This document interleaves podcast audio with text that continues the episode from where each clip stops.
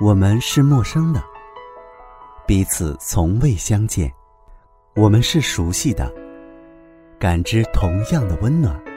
打开耳朵，放飞心灵，这里是陌生人广播，能给你的小惊喜与耳边的温暖。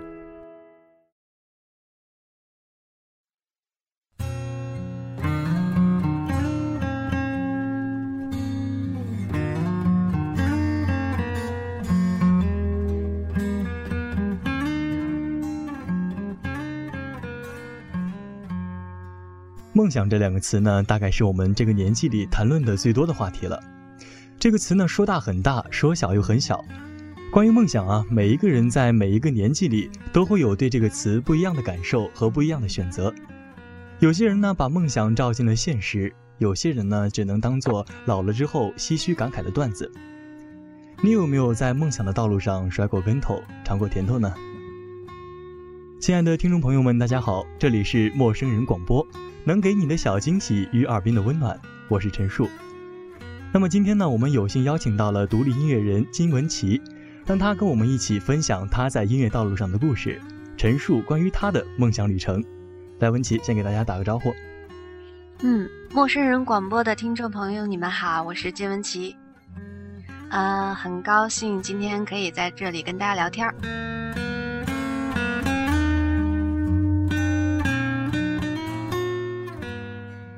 嗯，其实对于文琪呢，我想很多人在现在这个阶段呢，还不是特别特别的熟悉。那我是第一次认识文琪的时候呢，其实是在豆瓣上，在豆瓣听了那一首《岁月神偷》，那首歌真的就是一刹那间就戳中了我自己这个柔软的小心脏了，就是感觉特别特别的好听。我觉得生命里真的会有一首歌，让你在第一次听到的时候，就会让你自己感到特别感动。那关于这个《岁月神偷》这首歌呢，文琪，你有什么自己的这个创作背后的故事呢？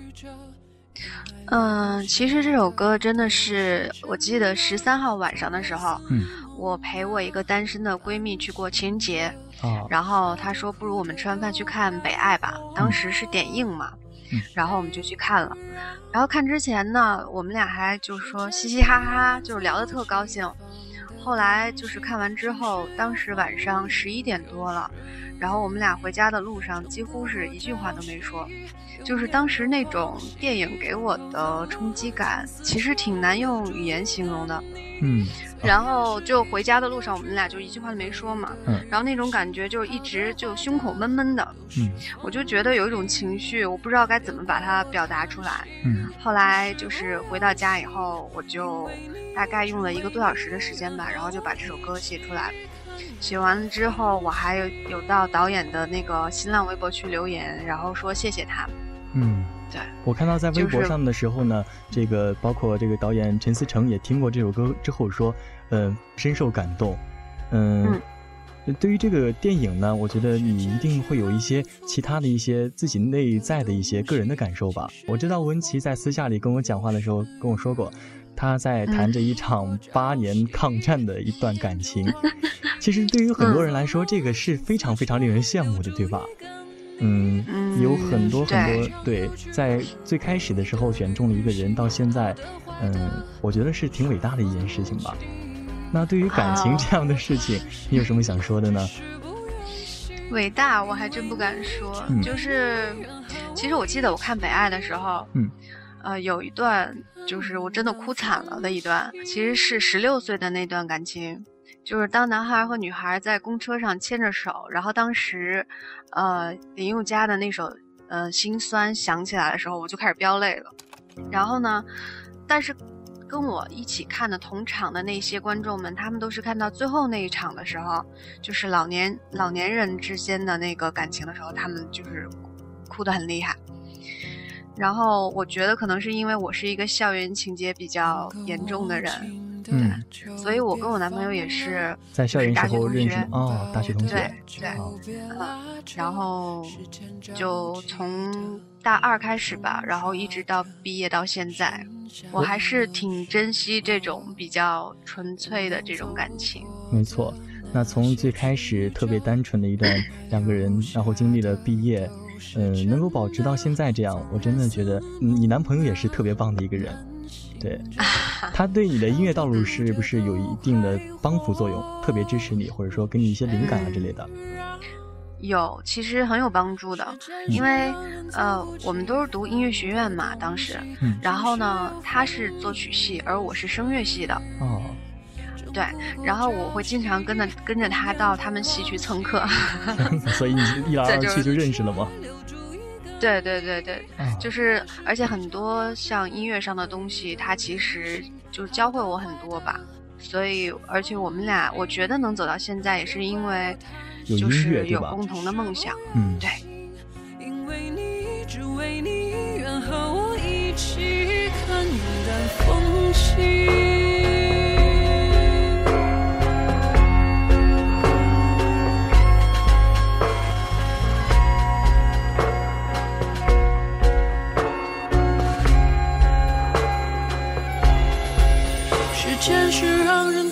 西方的东西，晴时有风，阴有时雨，争不过朝夕，又念着往昔，偷走了青丝，却留住一个你。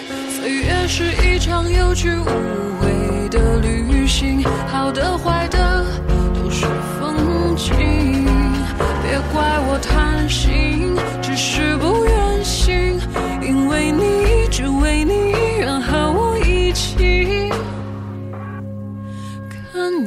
风轻。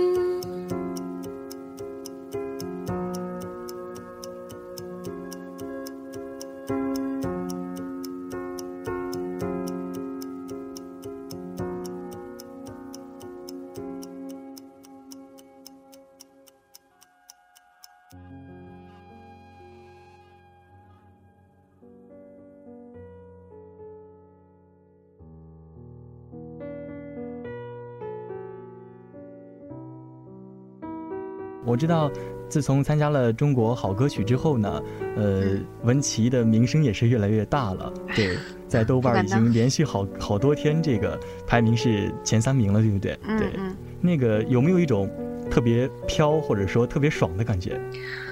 飘还真没有，爽是有。所以说那种感觉是不是就一瞬间就感觉自己就跟之前？绝对不一样了。嗯，就是特别感激有人听到我了，这个挺感动的。但是也有伴随而来的有压力吧，因为有很多朋友开始在网上，就是比如微博也好，或者豆瓣也好，就是开始催我发新歌。对我其实自己也特别着急，让你发这个新歌。嗯，对。那参加中国好歌曲呢，背后的一些故事，你愿意跟我们分享一下吗？嗯，可以啊。嗯，嗯，其实，在参加这个比赛之前，我是没有参加过任何比赛的，嗯，就是一直处于一个在做幕后、做创作的一个状态，给其他的艺人写歌这样。嗯，然后，嗯，当时我是接到他们节目组的一个等于说邀请，他们从其他的平台上听到我创作的音乐，然后觉得还挺有趣儿的，嗯，然后就问我想不想要参加。后来我觉得，嗯。这个其实很多选秀都是以唱歌为主的嘛，但它是以原创音乐为主，我觉得挺有意义的，所以我就去试了试。嗯，走到现在为止，其实一直有网友会问我一个问题，就是说你有没有后悔选择就是周华健老师？我给他们所有人的答案其实都是一样的，也是我心里想说的。我特别特别感激周华健老师。第一件事是感激他，就是选择了我。嗯，第二件事其实是在就是录节目之余的时候，嗯，他有教会我很多音乐上的东西，比如唱歌的一些方法。嗯嗯，后来他跟我说过一句话，就他在讲了很多方法之后跟我说了一句话，我到现在还呃很感动。什么话？他说，嗯，其实不管我教给你任何一种方法也好，嗯，我最后其实只有一个目的，就是希望你能自信。你一定要相信你现在正在做的这件事情，你只有相信它之后，嗯，你才能把这件事情真正做得更好。嗯，嗯，在那个十六进八那一场的时候，嗯，我也跟华健老师说过一样的话。后来我跟他说，其实不管今天结果如何，嗯，我能站在这儿，或者说我能做音乐，我都认为其实是很幸福以及很幸运的一件事儿，包括遇见周华健老师，所以，呃，结果都不重要，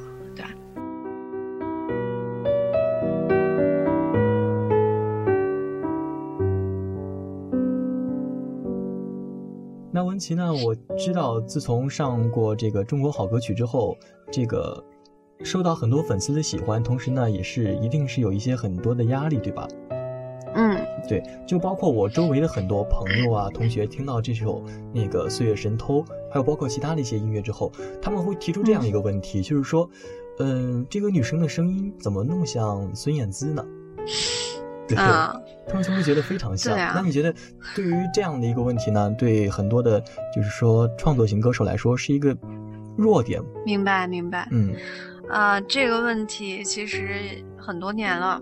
嗯嗯，我完全不避讳的说，我其实是很欣赏孙燕姿，很喜欢她的音乐。嗯，在我的学生时代，也会经常听她的音乐，所以可能耳濡目染的受了一些影响。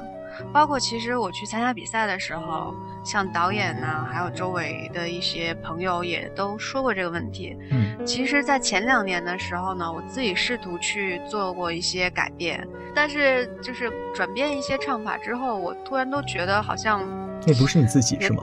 对，也都不是我。嗯，我想说，这个既然是避免不了的问题，那我就让问题就让问题这样呈现出来。对，觉得既然以这种方式被大家听到，嗯，我就不想要再做其他的改变。对，就这就是我，特别真实。对，这可能是也是很多很多朋友们喜欢金玟岐的原因，就是通过他的音乐呢，我们会听到一种真实，就像他自己说的那一种真实感。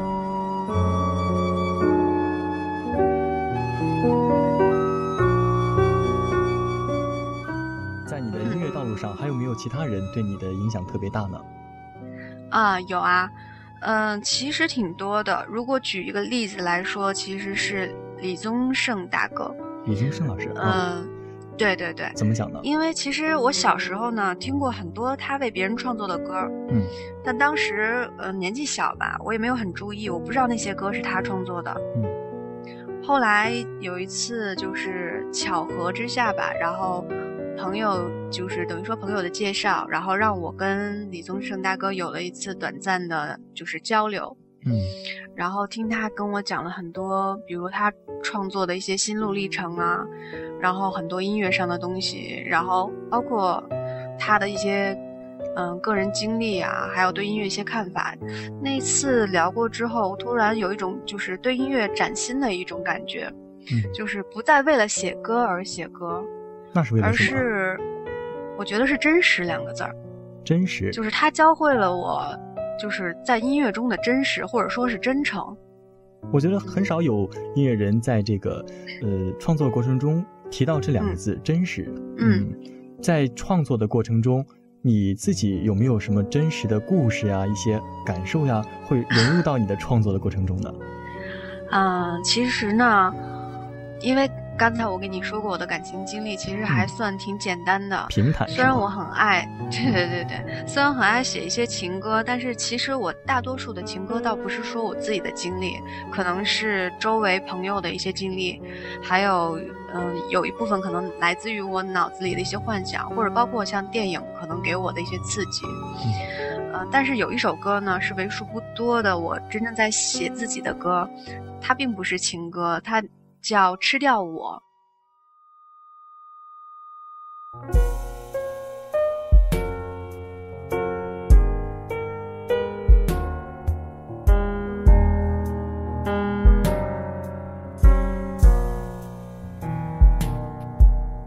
总是很饿，像个填不满的黑洞，五颜六色。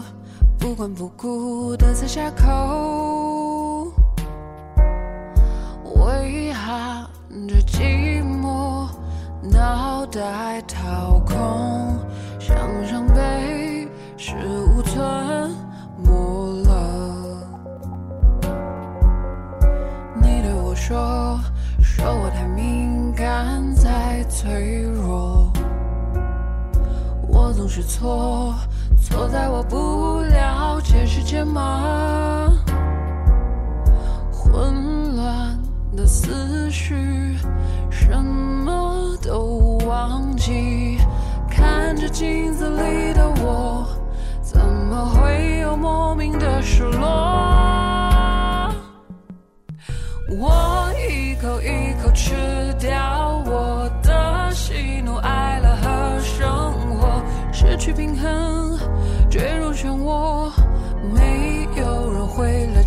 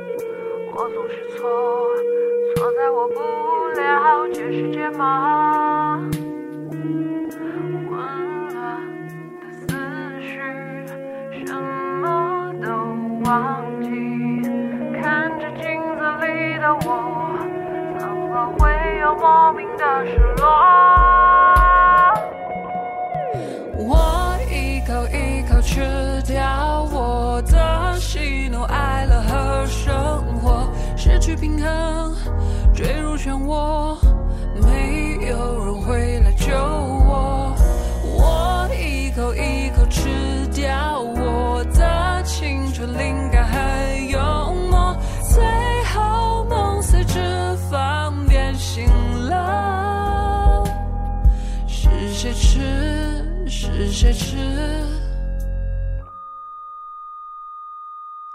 掉我？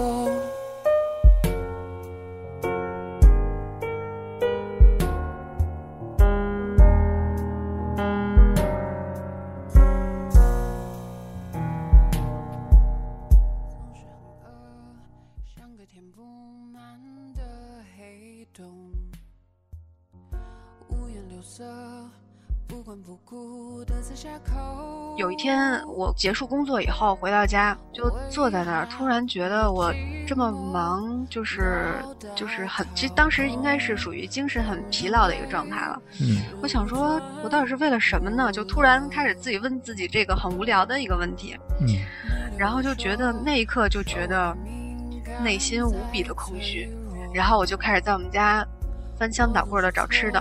哦，很不幸呢，就只有一袋面包。对，但是其实我根本不饿。嗯，就是心里有一种特别压抑的感觉，是吗？就是空洞。空洞。我都说不出那种是压抑还是什么，就觉得很空很空。然后我就就拿着那袋面包就开始往嘴里狼吞虎咽的塞。嗯。后来就是塞一塞，我就我就觉得这一刻的感觉，我应该把它记录下来。嗯。因为有时候吃东西，并不是说你可能，嗯，真的有饥饿感，或者是比如说对于美食的一种热爱。我觉得像我这种比较神经质的人，有时候吃东西应该是一种情绪病，情绪变化特别大，是吗？对对对，就神经质吧，然后偏执，所以然后就吃，然后很灾难的是，我又是那种易胖体质，就是就是连呼吸都会胖那种。嗯，对，然后我就把这个歌写下来了。嗯，这个就是算是很自我的一个状态的一首歌。其实，在做吃掉我的时候，就是我也觉得自己在冒一个险，嗯，因为很多比如网友他们跟我说，他们觉得我的歌很感人呢，所以我觉得我是在冒险。可是我觉得这就是我啊，我就是想告诉你们，就是我也可以是这样子的。嗯，那我知道文琪是狮子座女生。生活中是特别容易感受力特别强，或者说，嗯，比较容易多愁善感一点吗？嗯，其实我挺矛盾的，因为我在周围朋友的面前，外在表现的都是很，嗯，粗心，然后很爷们儿的那种。嗯，但其实私底下就自己独处的时候，其实还是挺敏感的。还是一个小女人是吗？啊，对对对。嗯。哎，就算是爷们儿，也是男人的一半是女人嘛，对吧？对，这个倒是很多很多姑娘，外表是一个女汉子，但实际上真的很多故事，很多不得而知的故事。嗯，我就是很容易被一些特别简单的东西或者特别真实的东西感动。嗯，就比如说，嗯，像《忠犬八公》那个电影，到现在我也没有看过。为什么？因为那个对我来说就是恐怖片，就是没法看。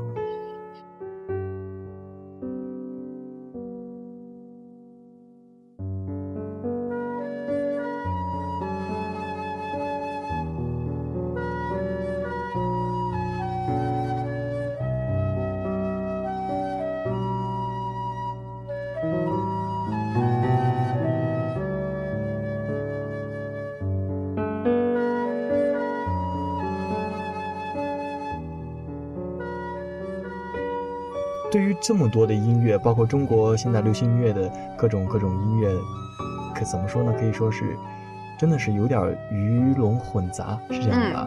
嗯，你自己觉得好音乐是什么呢？嗯，我觉得其实有一个细节，就是我记得当时在好歌曲的后台，嗯，嗯。当时很多选手在一起，然后就会聊说啊，我的音乐是什么风格的？我的音乐是什么风格的？就是每个人就说一下自己的音乐风格。嗯，那一刻我突然就觉得，其实音乐根本无所谓风格，其实最重要的就是是不是好听。当然，每个人对于好听的那个态度是不一样的，每个人有每个人的感受以及认知。但对我来说，我始终是从很感性的方向去看。我认为音乐一定是真实而好听、打动人的，所以其实不外就不在乎它是任何一种风格，因为任何一种风格的音乐，只要是好的音乐，它都可以做到这一点。嗯，那你有没有考虑过让自己的音乐去在打动人的同时，再起一些其他方面的一些作用，比如说更激励人心，或者说各种各样的别的方式、别的作用呢？有啊，我当然期望，其实。呃，我之前收到过很多朋友的，就是微博的私信，嗯，呃，比如说就是《爱呀》这首歌，嗯，呃，有一个女孩，她甚至跟我讲了她的一个感情经历，就是怎么样跟她的初恋男友分手啊，然后然后经历了一些挫折，然后她听到这首歌的时候，她觉得。就是他当下的那个心情。其实他说完那段话的时候，我心里其实是非常非常感动的，因为，呃，在我的学生时代，当然包括现在也是一样，就是也有过那种被一首歌感动，然后。就觉得那首歌唱的就是我自己的经历，说的就是我自己。我觉得那一刻的感觉其实是非常棒的，就是你不止被人听到，你也被人听懂，甚至是说你的音乐可以带给别人一些什么。嗯，我觉得这个是很有意义的事儿。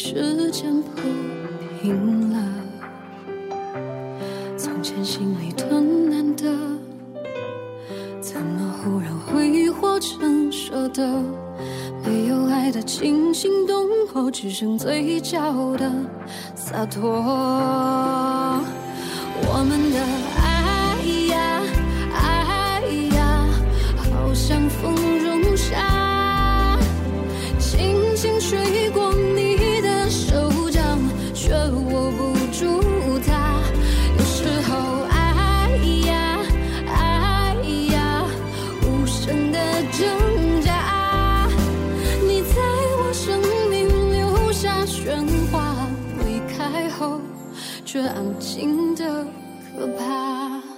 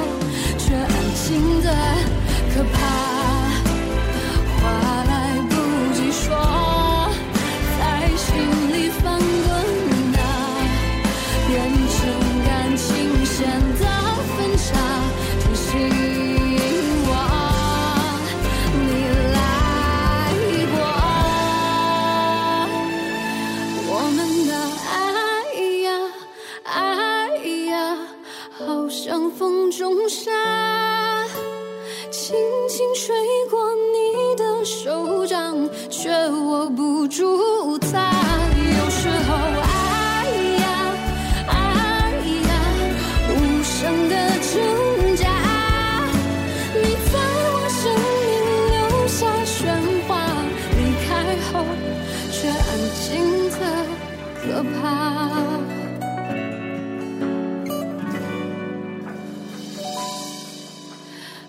些话，就请你忘了吧。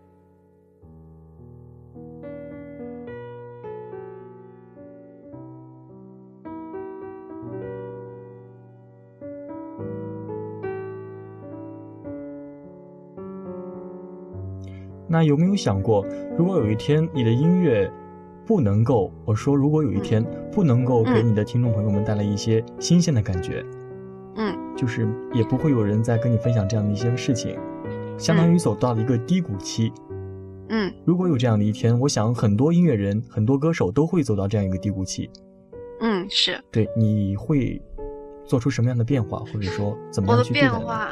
我应该会去休假。就是，嗯，创作的歌手来说吧，嗯，我觉得创作其实有，比如很鼎盛的时期，你的那个灵感或者很多东西会在同一个时期迸发，那段时间你真的会创作出很多还不错的作品。当然也有，就是可能你真的很久写不出一首你让你自己都很满意的歌。嗯，我觉得像这样的时候。其实是适当的，应该让自己出去走走看看，然后吸收和学习一些不同的东西。就是人就像海绵一样嘛，你总要呃吸进更多的东西，你才能给出更多的东西。对，需要充电吧。我可以这样理解，就是说你在你现在当下这个时候，你还没有经历过特别特别多的事情，然后经历也不会是特别丰富，是这样的吗？对啊。嗯，对，其实这个事情我挺遗憾的。所以你会以后再去像一些，比如说钟立风啊这样一些音乐人，他们会在行走的路上积累一些灵感，然后也会去丰富自己的一些创作的方式，有音乐有文字。我其实是特别愿意的，只要是有空的话，我希望我是能多出去走走。虽然我是一个那个不折不扣的宅女。如果以后有更多的方式的话，当然我愿意去尝试更多新鲜的东西。你刚才一直在讲你是一个宅女，那宅女的话，除了做音乐，还有什么其他的爱好吗？嗯，说出来其实是宅女的标配，比如说，就是疯狂的看美剧啊，看电影，然后还有就是。也会玩一些游戏什么的，嗯，但是我还听到说你还比较喜欢观察路人，对，这个是我小时候上学的时候养成的习惯。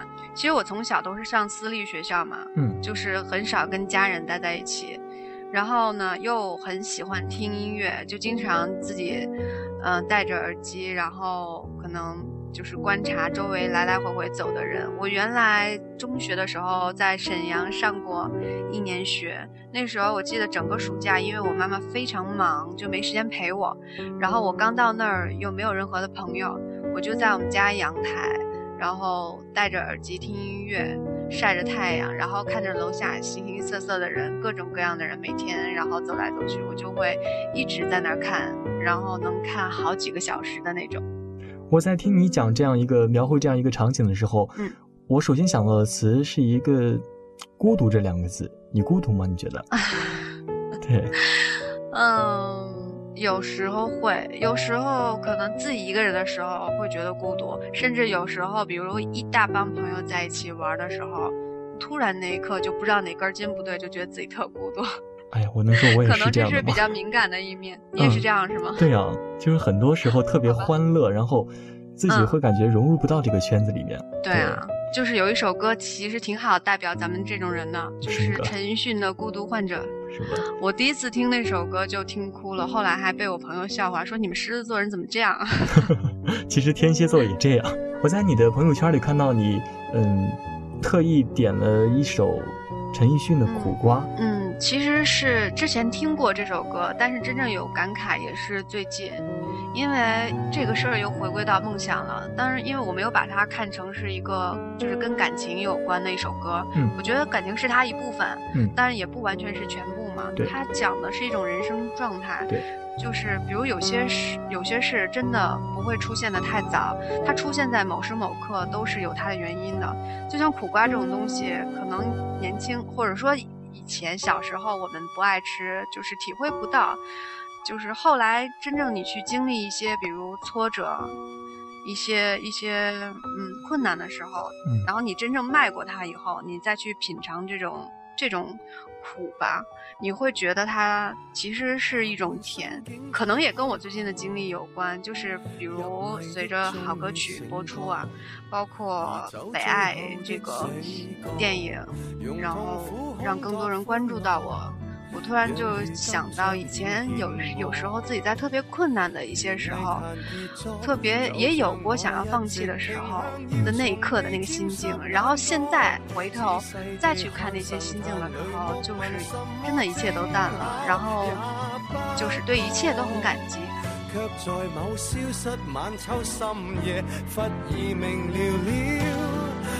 往亦变碎落，真想不到当初我们也讨厌吃苦瓜，今天竟吃得出那睿智越来越记挂。开始是挨一些苦，栽种绝处的花，行得艰辛的引路甜蜜不知太寡。青春的快餐只要求快，不理哪一家，哪有玩味的？当来欣赏细致淡雅，到大悟大彻将苦咽的升华，等消化喝彻茶，自共你觉得苦也不太差。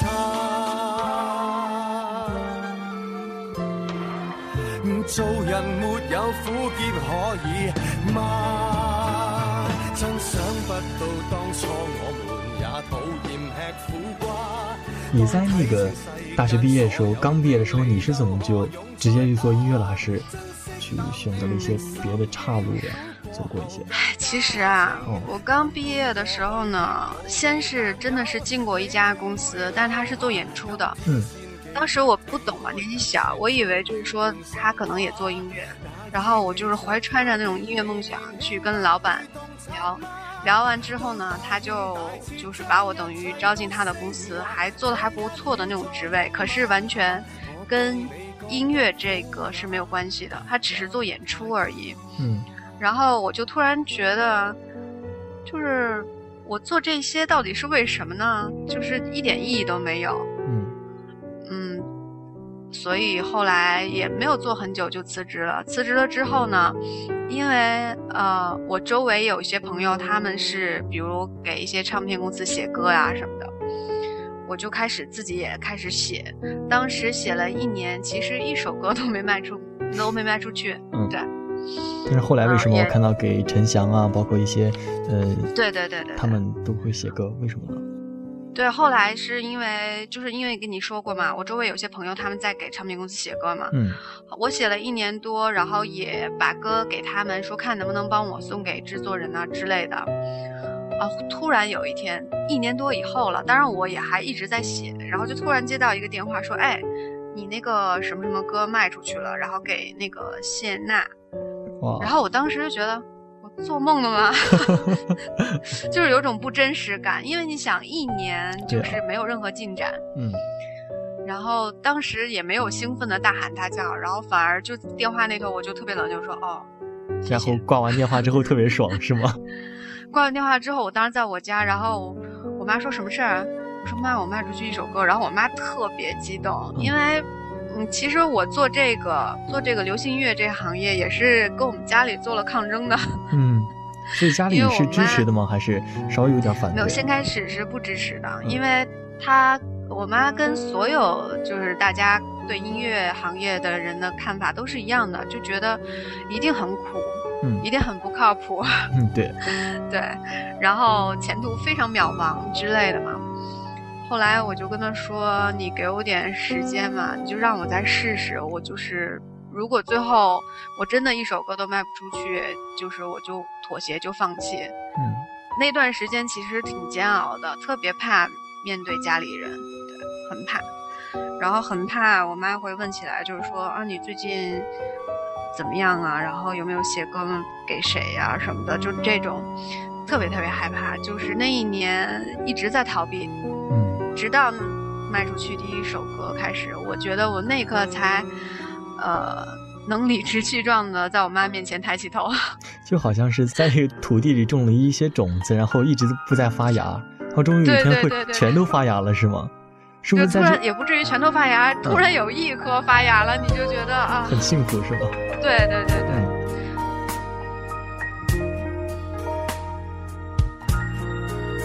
琴声和。这样的旋律唱给你听，每一句都是我们的回忆，点点滴滴。我害怕来不及好好珍惜一切过往不及，每个音符都在。说很想你，请你用心听。你陪我疯狂，陪我去闯，就算有风浪，也有你护航。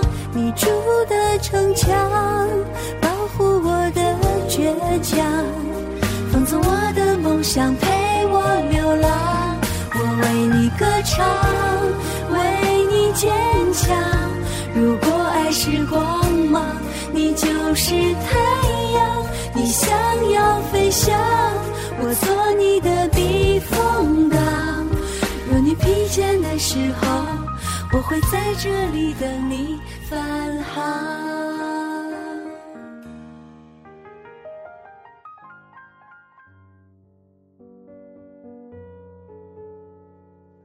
那在音乐道路上呢，文琪也是走了很多个年头了。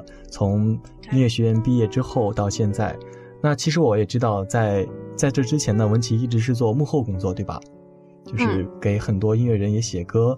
然后，你觉得在你写过的所有歌中，嗯，问一个比较浅薄的问题，你觉得你最喜欢的是哪一首？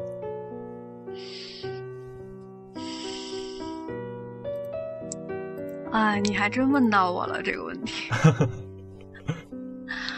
嗯，我要说实话吗？当然，当然。嗯，我说实话，就是我最喜欢的是我写给自己的歌，嗯，比如《岁月神偷》，比如《吃掉我》，或者比如《爱呀》这些歌。对，这是我自己真正自己喜欢的东西。嗯，其实，在开始创作的路上，也走过很多弯路的。嗯嗯，比如可能我会应制作人的要求。嗯，去写一些各种风格的歌。当然，我觉得这对于一个初期的创作的创作者来说，也是一个很好的锻炼吧。就是因为你经过各种各样的风格之后，你才会真正明白什么才是真正适合你的东西。我觉得这也是我去参加比赛的一个初衷，就是我还是真的想让大家听到我的音乐到底是什么样的。对，呃，文琪一直在讲我的音乐，那其实我想问，音乐来对于你来说，音乐对于你来说最重要的一个意义是什么呢？意义，我觉得它渐渐已经成为一种习惯，就跟你每天会呼吸、会喝水、会吃饭、会睡觉，就是就跟这些东西其实一样，是一个特别自然而然的东西，然后又不可以缺少它，基本上就是这样。对。如果有一天我知道音乐这条路不是特别的好走，如果有一天在吃饭和音乐这件两件事情上选择，你会选择什么呢？我就觉得，因为音乐一直是我的梦想嘛，嗯，可是人经常就会把梦想约等于困难。对，这没错。对，对，所以现在你的梦想，你的音乐，对你来说不是一种困难，对吗？嗯，是这样。在我大学的时期呢，呃，我曾经也有过，就是想说，那我以后是不是毕业了就要一定要做音乐或怎么样？但是因为我脑子里。从来没出现过我会做其他任何一个行业，所以我觉得那我肯定就是走音乐这一条路。我当时也幻想过种种的困难，而当我毕业以后真正来接触到这个行业的时候，当然，呃，遇到过很多种不同的困难。那是什么让你坚持下来的呢？其实就是一一克服它。后来我想明白一件事情，就是。因为其实任何一个人在任何一个行业都会遇到很多的困难，不管这个行业它是不是你的梦想，嗯，那你与其去克服那些最终不是你梦想的困难，为什么不就是选择你的梦想，再去克服那个困难呢？因为有时候你为了这些，嗯，比如说。嗯，如果梦想是一块糖，它是甜的，可是你在得到它的过程中，你吃了很多苦，可是到最后你还是可以，就是吃到那块糖，至少你会觉得你付出的这一切是有意义的。可是当你去做一个，嗯，不是你的梦想，或者。你觉得这件事儿甚至跟你都无关的时候，你中间遇到种种的困难，你去克服它，可是到头来，你得到的那一些也不一定就有你的梦想那么，呃，让你觉得值得。嗯，我并没有就是否定任何人的一个就选择，我觉得每个人选择他们自己的人生都是有他们的理由的，而我可能是因为我的性格真的很。嗯，固执或者说偏执，就是我觉得我自己并不聪明，我唯一能做的事情就是一条路走到黑。就是我妈妈可能曾经也讨论过这个问题，就是说她觉得我的性格是不撞南墙不回头。后来我告诉她说，没关系，就算有一天我撞了南墙，我就把这墙撞破了，接着走，就总有一天就是你会撞开那个墙是吗？我就是这么想的，就撞了也无所谓，把它撞开好了。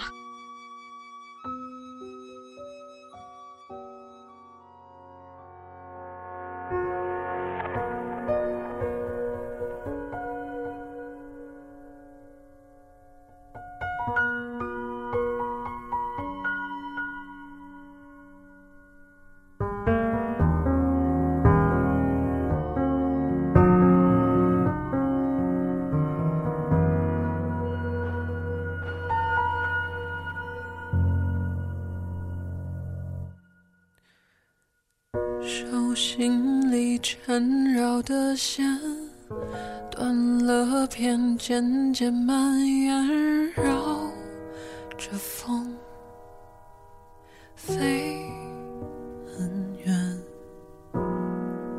想念被一线之间握不住，就会走散，离很险。不见，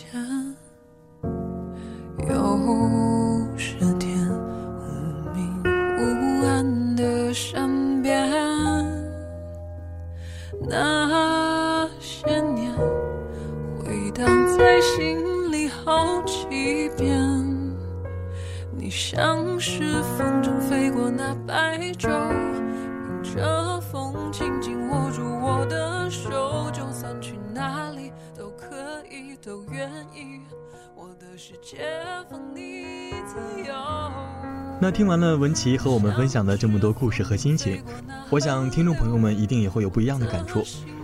我们的生活中总会有很多不一样的精彩等待着我们去创造，可能是用音乐的方式，也可能是文字或者照片无论是什么，不要忘了梦想一直都在。那非常感谢文琪来做客我们的节目，祝愿文琪在以后的音乐道路上呢有更好的发展。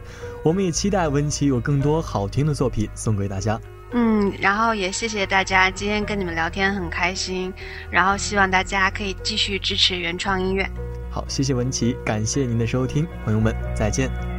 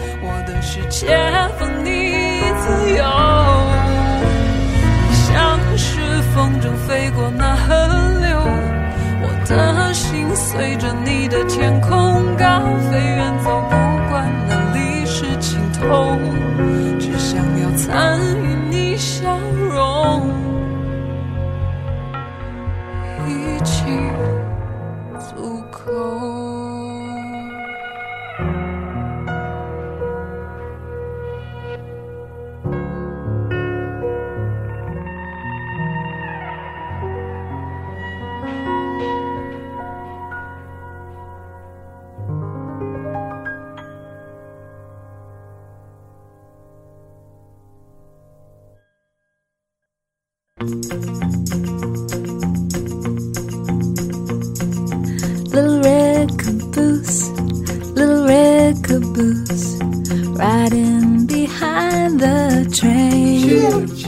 生人广播能给你的小惊喜与耳边的温暖，欢迎关注我们的官方微信平台 M M O O F M 或搜索“陌生人”找到我们。如果你也想加入，我们求贤若渴，主播、策划、编辑、后期制作、活动志愿者正在招募中。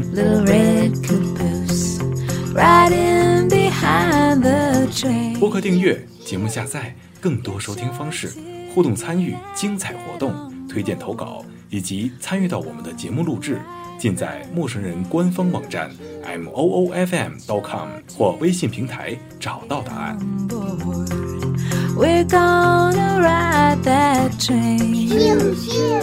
欢迎关注陌生人新浪微博，艾特陌生人广播，找到我们。Riding behind the train. Little red caboose, little red caboose. Riding behind the train.